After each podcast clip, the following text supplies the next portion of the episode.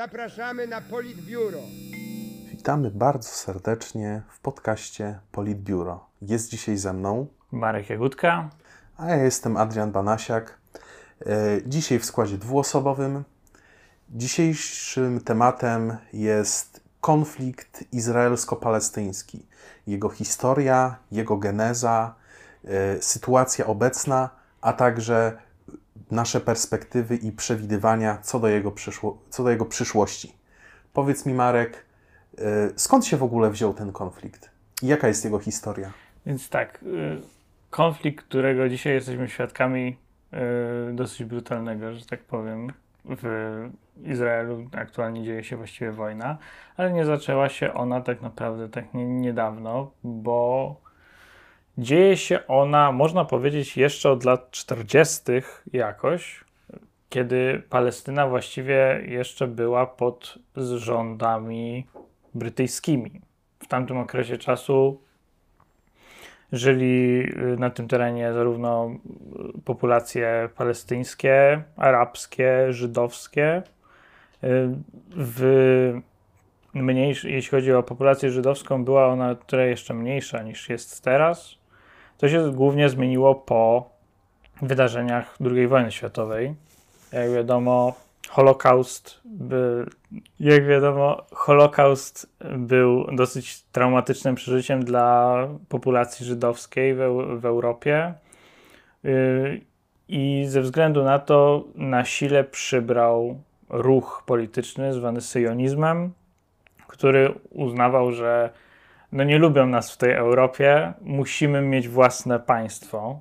Więc y, Żydzi uznali, że muszą zbudować własne państwo i doszło do porozumienia wytworzenia takiego państwa po, po II wojnie światowej w właśnie terytorium Palestyny pod rządem brytyjskim. Pojawiła się umowa podziału, mm, podziału ziemi y, między Żydami a Palestyńczykami, którzy tam żyli z y, muzum, muzułmanami oczywiście.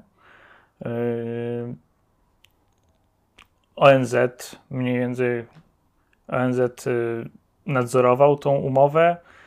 Problem wszedł taki oczywiście, że o ile Żydzi w tamtym okresie zaakceptowali tą, ten podział, ten międzynarodowo uzgodniony podział ziemi, to ludność arabska i muzułmańska niezbyt. E, Je, jeszcze zatrzymajmy się na chwilę przy początkach e, powiedzmy żydowskiego osadnictwa w Palestynie. Mhm. E, co, co ja pamiętam, jak to historycznie wyglądało, przynajmniej tak to kojarzę, że władze brytyjskie, jeszcze wtedy sprawujące władzę nad mandatem Palestyny, Mhm. jeszcze przed II wojną światową, niezbyt były chętne ani skore do pozwalania na żydowskie osadnictwo na masową skalę, ze względu na możliwe rozruchy w świecie muzułmańskim, e, którego no, du, dużą część była pod kontrolą bezpośrednią albo pośrednią e, Imperium Brytyjskiego. Tak. E, a mimo wszystko, jeśli też dobrze pamiętam, już w trakcie I wojny światowej Brytyjczycy wydali taką deklarację, że państwo żydowskie miało powstać w Palestynie, wtedy jeszcze na terenie Imperium Osmańskiego. Istniały wtedy tak, takie plany, one jakby nie ziściły się jednak do mniej więcej lat 40. z różnych powodów, czy to z, z powodów takich, że Brytyjczycy nie chcieli za bardzo, patrząc na ich rozpadające się w tamtym okresie, już można powiedzieć, imperium, jeszcze bardziej, można powiedzieć, kotłować tego, y, tej sytuacji. Nie chcieli, nie chcieli naruszać zbyt delikatnej sytuacji na ich ziemiach. A po drugie, y, byli też zajęci innymi sprawami, prawda? Jeden z największych konfliktów y, na Ziemi właśnie miały wtedy miejsce. Więc dopiero jak się wszystko uspokoiło, a y, można powiedzieć, że y, po, pożądanie stworzenia tego izraelskiego państwa, tego żydowskiego państwa w Palestynie stały się coraz głośniejsze ze względu na zwiększenie i nabieranie na, siłę, na sile ruchu syjońskiego. wreszcie doszło to do skutku. Natomiast y, nie był to koniec problemów. Właśnie, co do tych problemów, no to z perspektywy palestyńskiej, to samym problemem e, wydaje się, zresztą też takie głosy płyną chociażby od strony Hamasu, a także części świata arabskiego, że samym problemem jest istnienie jako takie państwa żydowskiego w Palestynie. Tak.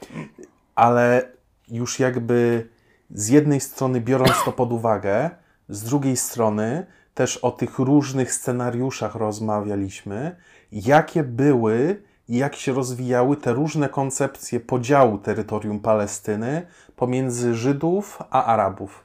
No było, było kilka różnych koncepcji, zanim uzgodniono wreszcie tą, którą zaakceptował ONZ, która mniej więcej dzieliła porówno y, terytoria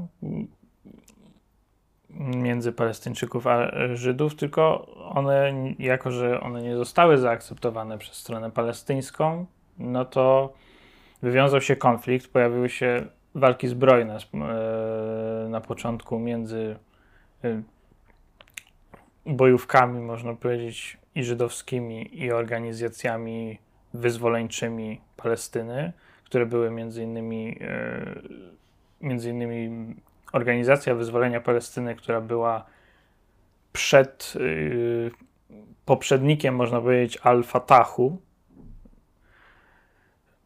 Przez jakiś czas te konflikty zbrojne tam się postępowały. Z początku Palestyńczycy całkowicie odrzucali ideę stworzenia państwa żydowskiego, natomiast dużo się zmieniło w latach 60., kiedy. Szczególnie po wojnie sześciodniowej. Właśnie. Wojna sześciodniowa była gigantyczną porażką dla koncepcji, można powiedzieć, przeciwnych y, państwu żydowskiemu, bo Izrael osiągnął ogromny sukces przeciwko arabskim państwom, które. Nawet szerzej chyba trzeba powiedzieć, ta, ta wojna no nawet jeśli nie y, wywróciła całkowicie, to jednak była potężnym ciosem w samą ideę panarabizmu.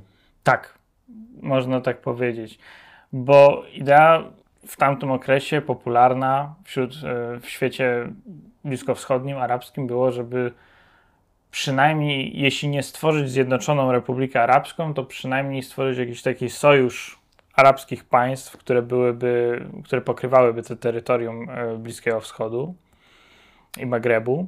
I mimo wszystko, że wtedy w dużej mierze te bliskowschodnie, te bliskowschodnie reżimy raczej należały do grupy tych świeckich, a nie tak. tych religijnych, to jednak ta Palestyna mimo wszystko stanowiła nadal taki centralny duchowy punkt tego świata arabskiego, czego tak. nie dało się zignorować nawet dla powiedzmy takich świeckich e, dyktatorów mniej lub bardziej zaangażowanych e, w ruch batystowski. Tak, to warto z, e, wspomnieć, jeśli chodzi, jak już wspominamy o ruchu batyzmu, warto wspomnieć, że Aflak, założyciel batyzmu, e, mówił, że o ile on sam nie jest, on sam nie był muzułmaninem, bo był chrześcijaninem e, prawosławnym, to uważał islam za pewną kulturowy, pewne kulturowe dziedzictwo świata arabskiego i dlatego uważał, że jakby patriotyzm arabski czy panarabski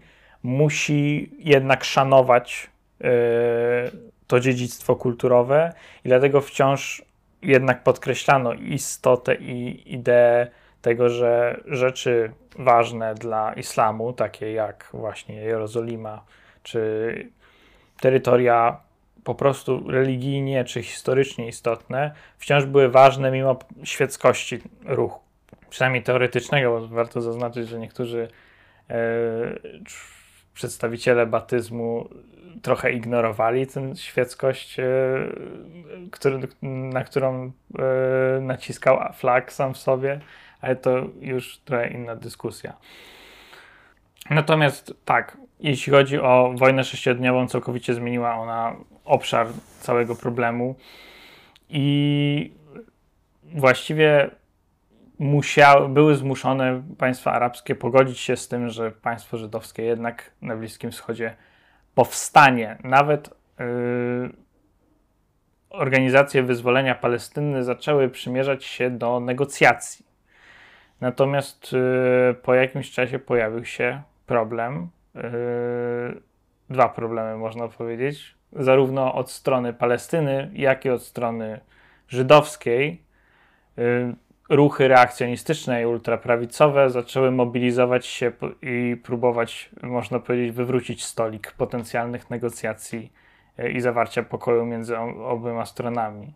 I stąd między innymi e, bierze się organizacja, jaką e, dzisiaj znamy jako Hamas, który można powiedzieć skupiał w gazie głównie operując, operujące różne komórki radykalnych e, politycznych działaczy, którzy chcieli, zbrojnych, którzy ch chcieli za wszelką cenę powstrzymać powstanie państwa Izrael, czy też e, pod pewnym względem istnienie narodu żydowskiego, bo to jest akurat ciekawe, że niektórzy e, założyciele mm, czy członkowie Hamasu wyrażali takie idee, że obwinianie Żydów o, i spisu, spisku żydowskiego o y, rewolucję francuską, rewolucję komunistyczną i takie tego no, typu To są akurat takie teorie dosyć,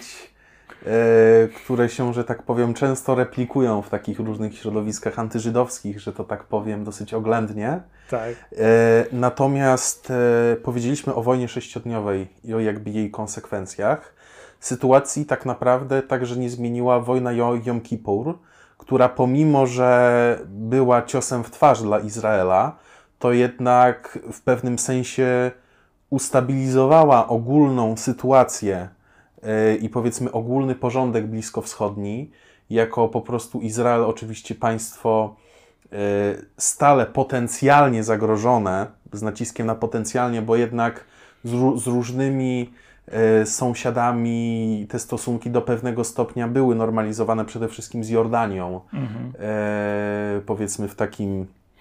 Też Egipt, jeden z pierwszych, chyba nawet pierwszy, e, z tego co pamiętam, arabskie państwo, które uznało oficjalnie. Tak, tak, tak. E, Egipt mimo wszystko przechodził jednak turbulencje i przechodzi je powiedzmy w gruncie rzeczy do dnia dzisiejszego Jordanię wymieniłem ze względu na to, że jest ona jednak trochę stabilniejszym mhm. państwem i też ciekawe, że pozostaje w no nie, powiedzmy, nie otwarcie wrogich relacjach z Izraelem, mimo faktu przebywania wielu milionów palestyńskich uchodźców na swoim terytorium.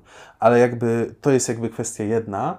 Druga kwestia jest taka, że powiedzmy w latach 70., w latach 80. E, i aż tak naprawdę do dnia dzisiejszego, Izrael tak naprawdę znajduje się w, takich, w, ta, w takiej sytuacji nierozwiązanego konfliktu stale, tak. który, który stale może generować e, który stale może generować konflikty także szersze ze światem arabskim, a także wobec niemożności E, o tym też jeszcze opowiemy. Wobec niemożności dojścia do jakiegoś kompromisu z Palestyńczykami, mamy problem, już pomijając wszelkie kwestie humanitarne, czy kwestie takie jak samo stanowienie się narodu palestyńskiego i to, że nie, że nie jest możliwa tego realizacja na ten moment, mhm. to to, że no, tak naprawdę, no tak naprawdę, gdzie jest Izrael?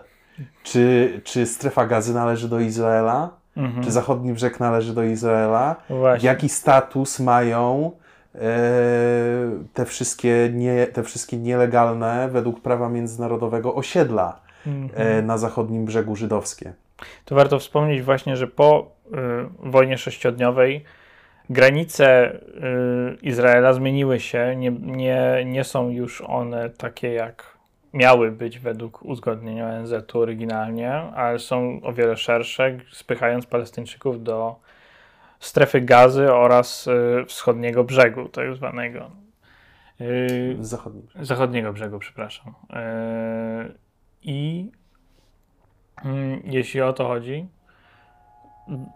cała, z jednej strony to generuje ciągłe poszerzające się, zaostrzające się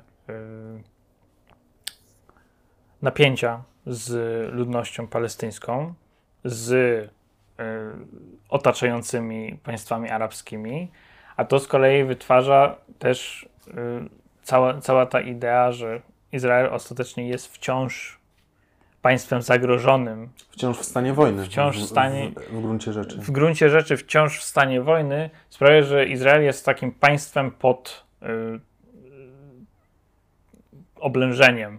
I to pod takim, jeśli chodzi o stan umysłu Izrael, Izraelczyków, tworzy się narodowe, narodowy kompleks oblężonej twierdzy, można powiedzieć. Tak, właśnie nawet mi się wydaje y, osobiście, że ten powiedzmy stan mentalny jest dużo nawet ważniejszy niż ten stan faktyczny, tak. bo nawet w tym powiedzmy okresie, który już się powoli kończy, podczas którego Izrael e, Izraelowi jednak udało się za pośrednictwem Stanów Zjednoczonych znormalizować stosunki ze sporą częścią świata arabskiego, to że pomimo tego yy, na przykład sposób traktowania Palestyńczyków, czy to w samym Izraelu właściwym, czy to e, ich traktowanie w strefie gazy, czy na zachodnim brzegu, no to łamie chyba wszystkie standardy humanitarne ONZ-u tak naprawdę. Oczywiście, że tak. Pod wieloma względami działania Izraela e, właściwie można powiedzieć jasno są po prostu pogwał są... pogwałceniem praw człowieka pod wieloma względami. Jest, jest, to tak naprawdę czystka etniczna. Pod wieloma względami można tak y, to nazwać. I dodatkowo ważną y, czynnikiem jest to, że od chyba lat 90. właściwie prawica i skrajna prawica mają w Izraelu wręcz polityczną hegemonię, którą utrzymują już od dekad. Y, można powiedzieć, że zaczęło się to mniej więcej w latach 90. Takim bardzo istotnym, myślę, wydarzeniem były, było to, kiedy sławne negocjacje dotyczące umów Oslo, e, które miały wreszcie znormalizować relacje między Izraelem a Palestyną, zostały przerwane przez atak skrajne prawi, ultraprawicowego terrorysty żydowskiego, y, który zastrzelił żydowskiego lewicowego premiera, który y, co, co w ogóle całkowicie zaburzyło cały proces negocjacji y, i później skończyło się tą właściwie mniej więcej długoletnią hegemonią skrajnej prawicy, ja bym, ja bym to nazwał skrajną prawicą, przynajmniej przesuwającą się w stronę skrajnej prawicy prawicą y, w Izraelu, która stojąc na tym, że nie udało się w końcu dojść do tego porozumienia i tym, że ciągle Izrael stoi tej, w tym mentalnym oblężeniu i walce, bo jednak faktycznie bomby spadają po obu stronach cały czas, a to nie pomaga, y, że tak powiem, w pojednaniu się. Używają tego pewne grupy y, polityczne do konsolidacji władzy, coraz większej dekonstrukcji, można powiedzieć, czy to demokracji, czy to y, jeszcze większego zaostrzania opresji Palestyńczyków i usprawiedliwiania tego przed, przed obywatelami Izraela jako, no przecież to jest normalne, bo patrzcie, co oni nam zrobili, to oni są przecież źli. Y, I tak to się toczy. Tak, jeszcze też taka jedna ważna rzecz, bo też, że tak powiem, yy, sprawy wewnętrzne Izraela, te wszystkie rzeczy z nimi związane, wiedza na ich temat, czy też wiadomości na ten temat, zaczęły się dużo bardziej przebijać do świadomości, powiedzmy, społeczeństw państw zachodnich, do których się zaliczamy, E, w wyniku tych kolejnych wyborów, które nie potrafiły wyłonić stabilnej większości, a także tych ostatnich e, e, reform sądowniczych zainicjowanych przez urzędujący rząd Netanyahu, to jednak pomimo tych wszystkich autorytarnych zapędów Netanyahu, które są niezaprzeczalne, należy zwrócić na uwagę, że przez większość czasu, jak on sprawuje władzę, w dużej mierze za te najbardziej radykalne działania ten najbardziej radykalny kurs, szczególnie ten dotyczący polityki wewnętrznej, a konkretnie wiadomo Palestyńczyków, to za ten kurs odpowiadały te skrajnie prawicowe, wręcz faszystowskie, drobne ugrupowania, między innymi te, które reprezentują interesy tych nielegalnych osadników na zachodnim brzegu, bez Mhm. których niemożliwe byłoby utrzymanie się Netanyahu przy władzy, a w dzisiejszym czasie utrzymanie się na Netanyahu przy władzy to również utrzymanie się jego poza murami więzienia. Można tak powiedzieć definitywnie. Ruchy, czy to kachanistyczne, czy związane po prostu z interesami osadników, od wielu, od wielu lat są właściwie, myślę, głównym motorem y, całego konfliktu, bo z jednej strony mamy oczywiście od strony na przykład Hamasu różne ataki terrorystyczne, wiadomo, różne działania, które zaostrzają konflikt i, y, od strony Palestyńczyków, y, od strony Palestyńczyków, yy, przez co Izraelczycy patrzą na nich jako w jakiś sposób agresorzy, a z drugiej strony osadnicy, szczególnie na zachodnim brzegu, postępują właściwie w procesie coraz większym spychaniu yy, i koncentrowaniu populacji palestyńczyków. Coraz większa to jest tak naprawdę gettoizacja Tak. e, Można powiedzieć, to jest Bo- wytwarzanie gett. Bo sam fakt zepchnięcia do Gazy, która była oryginalnie 50-tysięcznym miastem, Tak, dwóch milionów ludzi, tak. no to jak to można nazwać inaczej? Tak, to jest jedno. Y, Drugą rzeczą dosyć istotną jest też y, blokowanie na przykład ruchu Palestyńczyków wewnątrz nawet ich teoretycznie terytorium podlegających autorytetowi Palestyny, tak zwanemu. Na, na zachodnim brzegu jest pełno checkpointów tak zwanych, które w jakiś sposób y, przed, przeszkadzają w poruszaniu się na drogach. Tak, bo w gruncie rzeczy, wbrew powiedzmy, e, wbrew powiedzmy temu, e, tego, jak to powinno wyglądać oficjalnie, zachodni brzeg to wygląda jak szwajcarski ser, albo jak po prostu pewien archipelag, tak, e, który, który został przekształcony w ten sposób poprzez, i to uwaga, nielegalne, nawet z perspektywy Izraela, działania osadnicze e, tych żydowskich osadników, bo przecież e, większość tych Palestyńczyków zamieszkujących zachodni brzeg, mhm. ziemia, z której zostali wygnani, zgodnie z prawem Izraela należała do nich. dokładnie tak. Do tego dochodzi problem na przykład y, odcinania od wody czy prądu. Tak, to słynne zalewanie e, studni betonem, no to jakby to, to już chyba nie ma lepszego komentarza. Tak. Ale nawet też takie sceny, które się przebiły e, w ostatnich latach, to pogrzeb tej dziennikarki Al Jaziry zamordowanej przez armię izraelską. E, Tą samą armię, która podczas niesienia jej trumny biła Palestyńczyków, którzy tą trumnę nieśli.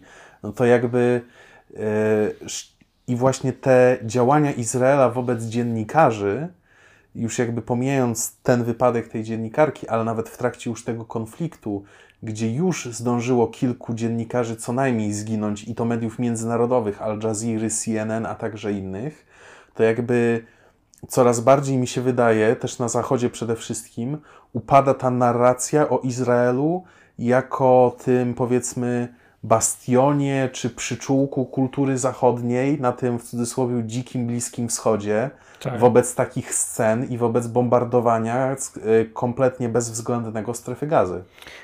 Można tak powiedzieć, definitywnie. Z drugiej strony myślę, że trochę martwiące jest to, że wielu ludzi, w, myślę, raczej ignorancji, yy, widząc to, co robi Izrael, po prostu zamiast zauważyć, że Izraelici robią właściwie to samo, co Hamas, yy, po prostu zmieniają strony i zaczynają popierać na przykład yy, i usprawiedliwiać działania terrorystyczne takiej organizacji jak Hamas, ja myśl, myślę, że nie jest, nie jest zbytnio produktywne, bo właściwie tak naprawdę po pierwsze organizacje tego typu są w dużej mierze nie tylko przeciwko Izraelowi, a przeciw Żydom ogólnie, a po drugie problem polega też na tym, że Żydzi tam żyli też przed państwem Izrael, a i mówienie, że należy ich wszystkich wypędzić,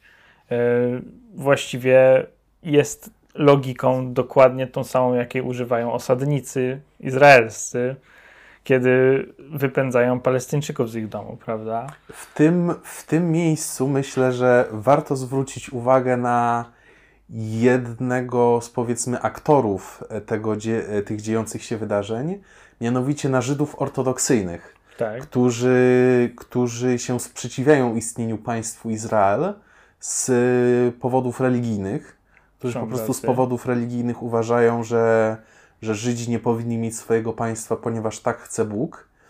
I spora część tych Żydów ortodoksyjnych, a przynajmniej wielu ich znanych przedstawicieli, e, protestuje przeciwko działaniom Izraela, broni Palestyńczyków.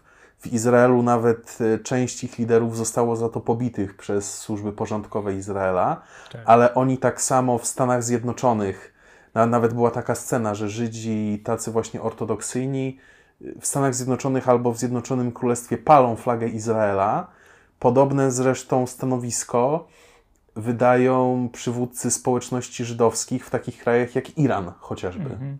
I tutaj to, to tylko właściwie pokazuje, że sytuacja nie jest taka prosta, że są po prostu dwie strony. E, Albo jesteś po stronie Palestyny, albo Izraela, a jak jesteś po jednej stronie, to ten drugi to jest zły. Przenosząc się pow- e, powiedzmy na stronę Palestyny teraz, e, jak to jest mi powiedz, że Hamas rządzi strefą gazy, a na zachodnim brzegu rządzi oficjalnie Fatah? Jak doszło do tego podziału? Jak się ten dualizm wytworzył? Wyglądało to mniej więcej w ten sposób, że około e, w latach wczesnych 2000 załamały się po raz kolejny e, negocjacje między autorytetem Palestyny a Izraelem, co miało dojść wreszcie może do jakiegoś e, uznania Palestyny. Niestety po raz kolejny y, po raz kolejny po prostu załamały się negocjacje, wybuchła fala, w odpowiedzi wybuchła fala y, przemocy, była, było parę linczów i w pewnym y, stopniu po prostu wybuchły też sekciars, sekciarskie, można powiedzieć, konflikty o to, w jaki sposób kontynuować całą tą sprawę między Palestyńczykami. Hamas, muzułmańscy fundamentaliści, którzy byli w stanie, by, byli w stanie przyjąć kontrolę nad Gazą, uważali, że negocjacje nie mają już sensu i należy po prostu wrócić całkowicie tylko i wyłącznie do zbrojnego mm, atakowania państwa Izrael i po prostu go usunięcia. Fatah, al-Fatah dalej miał nadzieję na powrót do stołu negocjacyjnego i y, pozostał, można powiedzieć, kontrolującą frakcją, na, jeśli chodzi o autorytet Palestyny i zachodni brzeg. Pojawiły się walki zbrojne już nie, nie tylko między Izraelem a Palestyną, a właśnie między Gazą a zachodnim brzegiem. No i dzisiaj jesteśmy w sytuacji tej, jakiej jest teraz, gdzie Gaza jest pod kontrolą fundamentalistów z Hamasu, zachodni brzeg jest pod kontrolą wyz- narodowo-wyzwoleńczego y, ruchu Al-Fatah, który w jakiś sposób próbuje wciąż negocjować z y, państwem Izrael. Czasem mu to wychodzi lepiej, czasem gorzej, y, bo z jednej strony jest w stanie zdobyć jakieś kompromisy, y, jeśli chodzi o dostęp do podstawowych i, i jakichś rzeczy takie jak elektryczność, woda Czy leki? czy leki. Z drugiej strony osadnictwo izraelskie dalej postępuje na zachodnim brzegu przede wszystkim, więc y, problem nie ustaje, szczególnie, że dużym problemem jest to, że jako, że Palestyna nie jest oficjalnie rozpoznawalnym państwem, nie za bardzo może zawierać handlowe jakiekolwiek relacje z innymi krajami. To odcina je, to odcina Palestynę w dużej mierze od bardzo podstawowych produktów, które właściwie dzisiaj są czymś oczywistym dla praktycznie każdego człowieka, który żyje na Zachodzie. Co definitywnie sprawia, że życie i poziom życia Palestyńczyków jest, można powiedzieć, diametralnie niski. Bodajże ponad 80% y, Palestyńczyków żyje w biedzie. Też co mi się wydaje, że jest ważne, to to, że jakby pomimo tej deklaratywnej i jednak występującej na poziomie społeczeństw solidarności, czy to arabskiej, czy muzułmańskiej, e, tego właśnie świata szerokiego arabskiego czy muzułmańskiego z Palestyną i Palestyńczykami, to jednak na poziomie rządów nie jest ta solidarność aż tak bardzo praktykowana. To prawda. Pod wieloma względami rządy, które teoretycznie wspierają Palestynę, y, nie chcą ryzykować tak prawdziwego wsparcia, można powiedzieć. Tak, też na przykład rząd Egiptu niekoniecznie chce mieć 2 miliony Palestyńczyków na Półwyspie Synaj. Dokładnie tak. Więc... I i właśnie jakby przechodząc trochę już do jakby pewnych prognoz e, co do tego, jak ten konflikt się może rozwinąć, to jak ci się wydaje, co się stanie z Palestyńczykami? Trudno jest powiedzieć. Ja jeszcze zawrócę na chwilę do prób tego rozwiązania, stworzenia jakiegoś rozwiązania przez Palestyńczyków samych w sobie. Bardzo ciekawym projektem, o którym niedawno słyszałem, chciałem się podzielić, jest y, miasto Rawabi, które powstaje na zachodnim brzegu, zbudowane, reklamowane jako pierwsze miasto od Palestyńczyków przez Palestyńczyków dla Palestyńczyków, y, które budowane jest jako taki projekt idąc według, przez jednego z najbogatszych Palestyńczyków, yy, którego oczywiście zapomniałem teraz nazwiska, Będzie może w opisie. E, tak czy siak. Chodzi o to, że idea jest taka, że, że emancypacji takiej prawdziwej bez pieniędzy się nie da zdobyć. Kapitał jest podstawą każdej emancypacji, bo co to za wolny człowiek, który nie ma pracy, nie ma co jeść, nie ma dachu nad głową, prawda? Stalin powiedział kiedyś coś podobnego. Wiedziałem, że to powiesz. Po prostu aż się oczy zaświeciły, yy, więc... Niestety widzowie tego nie zobaczą. No, ni no niestety. Możecie sobie wszyscy to wyobrazić. Tak czy siak yy, chodzi o to, że idea jest taka, żeby stworzyć wewnątrz kontrolowanych w jakiś sposób przez Palestynę terytoriów, miejsce, gdzie Palestyńczycy mogliby wreszcie sami z siebie zarabiać na swoje życie i wyemancypować się na poziomie przynajmniej indywidualnym i stworzyć, i stworzyć w ten sposób platformę na emancypację polityczną przez ludzi, którzy mieliby przynajmniej na czym stać.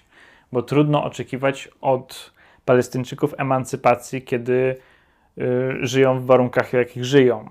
W takich warunkach bardzo łatwo jest stać się ofiarą na przykład jakichś y, tyranii czy obiecujących wyzwolenie, takich jak Hamas. Więc idea jest y, taka, że jeśli Palestyna ma być wolna kiedyś i ma być normalnym państwem, to muszą Palestyńczycy zdobyć kapitał.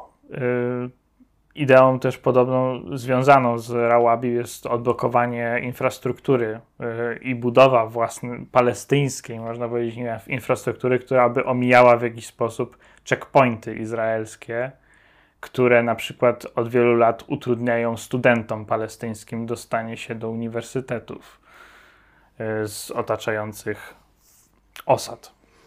Yy, idea dosyć ciekawa, natomiast czy się uda? Wszelka jej realizacja, Wszelka jej już reali- jakby pomijając ewentualne zagrożenie y, ze strony Hamasu dla tego typu rozwiązań, no to wymaga przynajmniej, żeby Izrael ich nie wyrzucił z tego miasta. To prawda. I na razie się udaje. Chwalą się y, jej architekci, że udało im się stworzyć tysiące prac dla Palestyńczyków.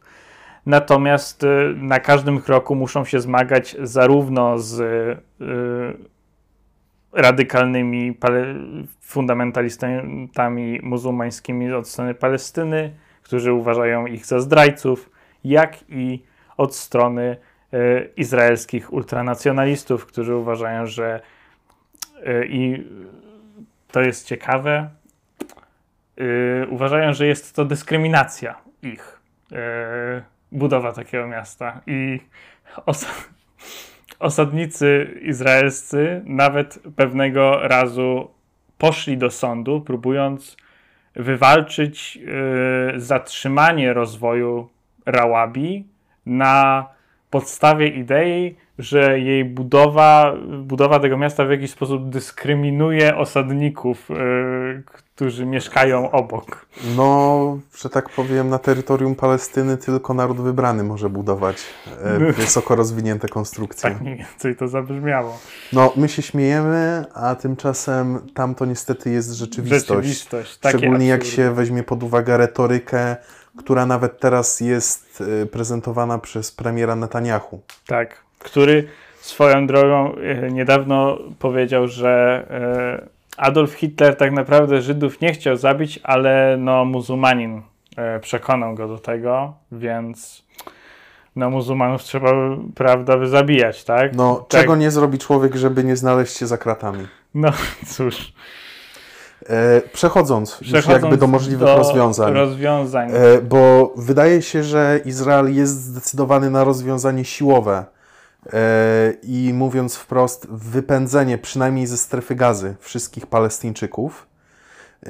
Na to wskazują te wszelkie bombardowania, a także fakt, że już około połowa budynków mieszkalnych w strefie gazy została albo zniszczona, albo uszkodzona. Powiedz mi, na ile uważasz, że możliwe jest to, że Izraelowi się to uda?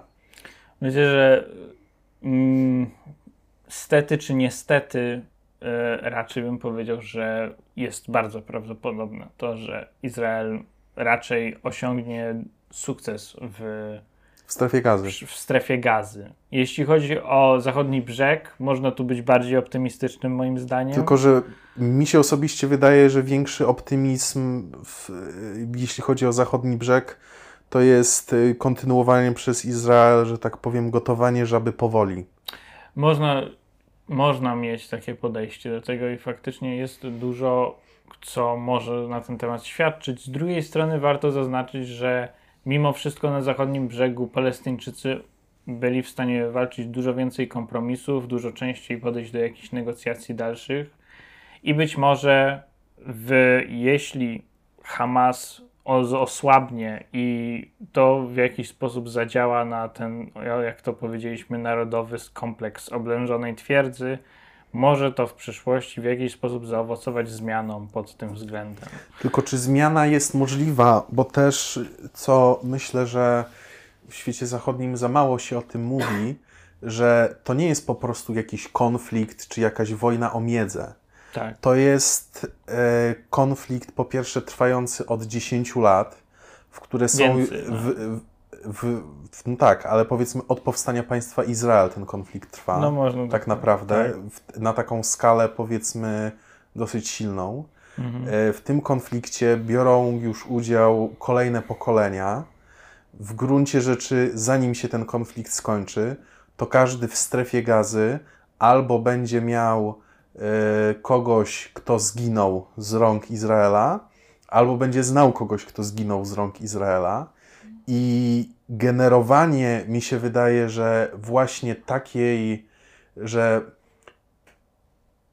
takie zbrodnicze działanie, które prezentuje e, każdego dnia Izrael, może doprowadzić tylko do proporcjonalnej nienawiści i chęci zemsty po drugiej stronie, co zresztą wyniosło Hamas do władzy w strefie gazy, trzeba sobie powiedzieć. Można tak mówić. Na pewno pokoleniowa nienawiść jest dużym problemem do e, przejścia. Natomiast z, z drugiej strony, i to mówię o, po obu stronach, bo prawda jest taka, że zarówno Palestyńczycy, jak i Izraelici napędzają nawzajemnie siebie, y, jeśli chodzi o nienawiść. Z kolei z drugiej strony chciałbym raczej wierzyć w to, że patrząc na przykład na narody takie jak Niemcy, które wyszły z II wojny światowej przepełnione, że tak powiem, ludźmi, którzy uważali, że Adolf Hitler wcale nie był taki zły,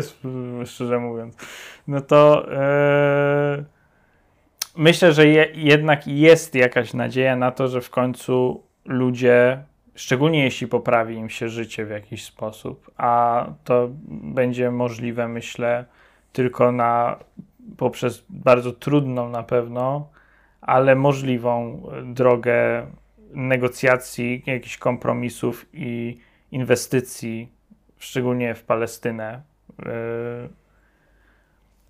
będą w stanie, myślę, kiedyś w jakiś sposób do, dotrzeć do pokoju i jak, jakiegoś wspólnego życia, jakieś zmiany pod względem poglądowym na siebie nawzajem.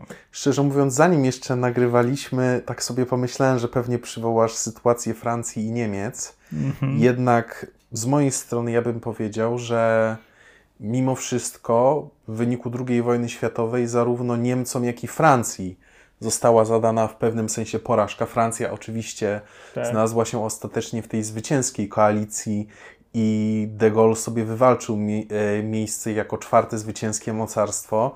Jednak nie oszukujmy się, Francja też została dosyć Upokorzona, mocno w, tak. e, upokorzona i wbita w ziemię w, e, w wyniku II wojny światowej. Mhm. Scenariusz, o którym rozmawiamy, a który wydaje się na ten moment jeden z tych najbardziej prawdopodobnych, czyli zwycięstwo Izraela, to sytuacja, w której e, już trzeba powiedzieć, faszyzujący rząd Izraela zwycięża i, żadne, i, i Izrael w żaden sposób nie jest pokonany. Mhm. I Izrael dyktuje warunki jako powiedzmy ten zwycięzca. I w takiej sytuacji jakieś pojednanie, jakieś powiedzmy jakaś równość dla Żydów i Palestyńczyków nie wydaje mi się zbyt y, scenariuszem możliwym. A nie sądzisz, że wobec, szczerze mówiąc, szczególnie wobec faktu, że Netanyahu tą faszyzacją się utrzymuje po, z, poza murami więzienia, jak to y, uznałeś? Tak, ale to też zależy od tego, jaka też będzie reakcja społeczna na to, bo przed jeszcze, w, przed jeszcze zaognieniem się tego konfliktu była bardzo duża społeczna presja przeciwko Netanyahu, Tak. nawet wśród wojska, co trzeba zaznaczyć. Jednak nie wiadomo, jak to zadziała, ta wojna i ten konflikt, i też te ofiary, które były, są i będą, Mhm. wpłynie na pozycję Netanyahu. To prawda. Warto zaznaczyć, że dużym problemem, na którą wielu komentatorów zwraca uwagę, jest y, długoletnia, można powiedzieć, rosnąca apatia lewicy y, w Izraelu, jeśli chodzi o Tak, działania. zresztą nawet, nawet po tym, jak się znaleźli u władzy i się nie utrzymali zbyt długo, no to też się nie zaprezentowali ze zbyt dobrej strony, bo nie byli w stanie stworzyć stabilnej alternatywy dla najpopularniejszego przestępcy na Bliskim Wschodzie. No właśnie, to jest, to jest problem. Z, z drugiej strony warto zauważyć, że jednak to, jak odmienić się może po wojnie życie y, zarówno Izraelitów, jak i po jakimś czasie Palestyńczyków, czy to ze względów, z różnych względów, nie tylko ze względu na zakończenie aktualnego konfliktu, czy to ze względu na to, że Hamas możliwe zostanie osłabiony, a tym samym osłabnąć może potencjalnie kompleks oblężonej twierdzy iz- iz wielu Izraelitów, a z drugiej strony Palestyńczycy, jeśli projekty takie jak Rawabi e, oraz otaczające je podobne inicjatywy faktycznie odniosą sukces w wzbogaceniu jakiegoś części większej populacji Palestyny, myślę, że możemy liczyć na przynajmniej częściowy i bardzo powolny ruch w stronę jakiegoś y, większego zrozumienia, co jest, który jest związany z tym, że trudno jest nam myśleć o pokoju, kiedy y, widzimy, że tutaj jest ciągle konflikt, u, u, nas jest bieda, prawda? Rakiety strzelają. Nikt raczej o pokoju nie chce myśleć y, w takiej sytuacji. Gdy warunki się zmienią, być może istnieje jakaś szansa na ruch w stronę inną. Czy, y, czy zwycięstwo Netanyahu może scementować y, ruch w stronę prawicy, jeśli chodzi o Izrael? Myślę, że jest to możliwe. Z drugiej strony warto zaznaczyć, jak bardzo kontrowersyjne będzie, będzie to zwycięstwo. W przeciwieństwie do zwycięstwa jakiegokolwiek, e, można powiedzieć, w II wojnie światowej, czy, czy wojnie sześciodniowej. Czy wojnie wypadku. sześciodniowej, kiedy można powiedzieć, wszyscy patrzyli jednolicie na to, kto jest agresorem, a kto nie.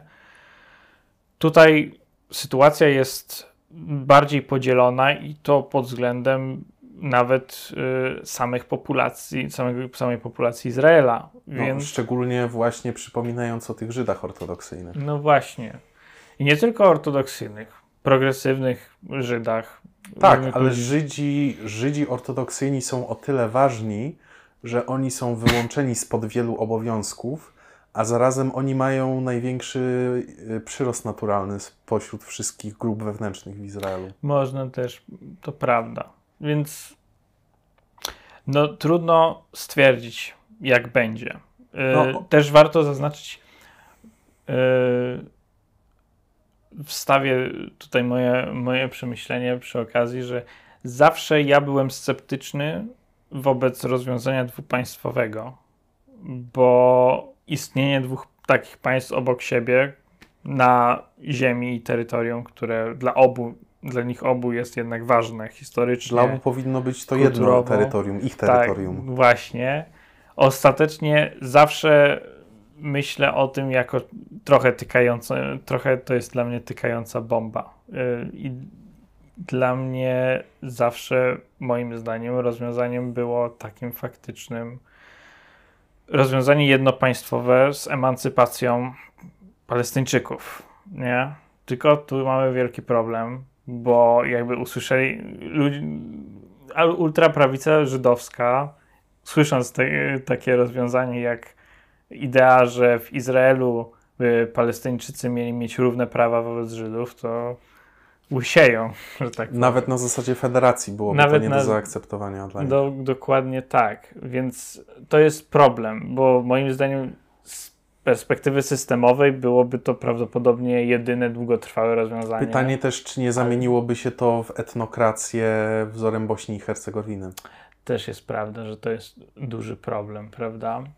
W której, e, że, że tak powiem, tak jak e, Hercegowinę potrafi wywrócić do góry nogami mniejszość serbska, która się nie boi walczyć o to, co postrzega za swoje prawa. Tak samo tutaj byłaby mniejszość palestyńska. Mhm. Jeszcze jedna taka e, myśl, która nie padła, a która wydaje mi się, że jest ważna, to często jest, że tak powiem, słyszałem podważanie, że tak powiem, e, zdrowia na umyśle przywódców Hamasu wobec tego, co oni zrobili, ten konflikt y, rozpalając na nowo. Mhm. Trzeba sobie powiedzieć jasno, że już pomijając wszelkie względy religijne i to, że każdy Palestyńczyk zabity przez Żydów jest w ich oczach męczennikiem i ma po prostu bilet od razu do raju, więc jakby oni na to nie patrzą do końca w ten sposób.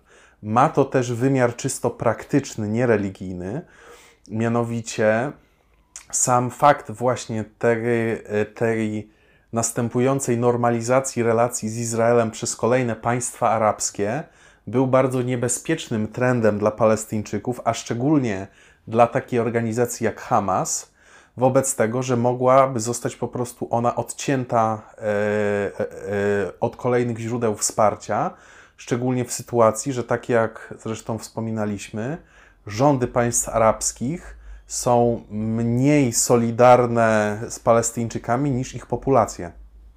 Dokładnie tak. Znaczy ja, ja zawsze nie lubię y, argumentu po prostu, że o, ktoś jest chory psychicznie po prostu. Y, Jak są jakieś y, na przykład często dyskusje na temat Adolfa Hitlera też często No, pada są to po idea. prostu zazwyczaj wynik niemożliwości zrozumienia pewnej Tak. innej optyki. Dokładnie tak. Po prostu ludzie, którzy najczęściej o, nawiązują do idei, że o, oni jacyś zwariowani są, zwariowali po prostu, po prostu albo są ignoranccy dotyczący, jeśli chodzi o jakieś warunki, które kontrolują y, danego decydenta, albo po prostu nie potrafią zrozumieć, że istnieją inne perspektywy dotyczące celów y, czy podstawowych założeń y, patrzenia na świat, które w jakiś sposób kontrolują podejmowanie dzia- działań i decyzji. E, Też taka jedna jeszcze myśl na koniec, zanim zakończymy, to szczególnie, szczególnie mnie zaskoczyła postawa części prawicowych polityków, komentatorów, publicystów e, europejskich, którzy twardo się opowiedzieli po stronie Izraela. E, Oni chyba nie zdają sobie sprawę, że jeśli Izrael spacyfikuje strefę gazy i wypchnie stamtąd Palestyńczyków, to ci Palestyńczycy dosyć szybko znajdą się w Europie. I oni już będą, że tak powiem, wystarczająco zra- zradykalizowani poprzez te wszystkie zbrodnie, których doświadczyli i których byli świadkami. Znaczy, czy ja wiem, czy sobie nie zdają sprawy? Znaczy, to jest trochę bardziej skomplikowane, bo po pierwsze warto zaznaczyć, że europejscy decydenci opowiadają się po stronie Izraela ze względu, w dużej mierze ze względu, Na Stany Zjednoczone ze stan- na względu na Stany Tak, Zjednoczone ale i mówię tutaj bardziej konkretnie o powiedzmy właśnie komentatorach, publicystach. A jeśli y, jakby środowisko geopolityczne i myślenie w ten sposób jednak ma też podłoże ideologiczne, prawda? Teoretycznie przez długi czas, pomimo e, faszyzującego trendu, ja bym to nazwał, w Izraelu, no nauczyliśmy się takiej idei, że no Izrael to jest ta liberalna demokracja na Bliskim Wschodzie, tak? Więc wielu ludzi też będzie Nie do bronić- końca liberalna i ju- już niedługo może nawet nie demokracja. nie demokracja, dokładnie to jest problem. No ale wielu ludzi się tak nauczyło myśleć i dlatego też na to w ten sposób patrzy. No i mimo wszystko można przyjąć jednak do. E, można jednak przynajmniej trochę się zgodzić, że Izrael jako państwo broni jednak praw mniejszości, czy to takich, czy innych, e, seksualnych, czy ra, rasowych, lepiej niż wiele otaczających go krajów. No Pod warunkiem, że nie są Palestyńczykami. właśnie, właśnie. To jest, że tak powiem, bardzo ważne. To jest to, E, tak. Jeszcze na koniec jedno ostatnie pytanie do Ciebie. Jak myślisz, Netanyahu skończy w więzieniu kiedyś? Mam taką nadzieję. Uf, dobrze. To dziękujemy, że z nami byliście. Zapraszamy do subskrypcji i do komentowania.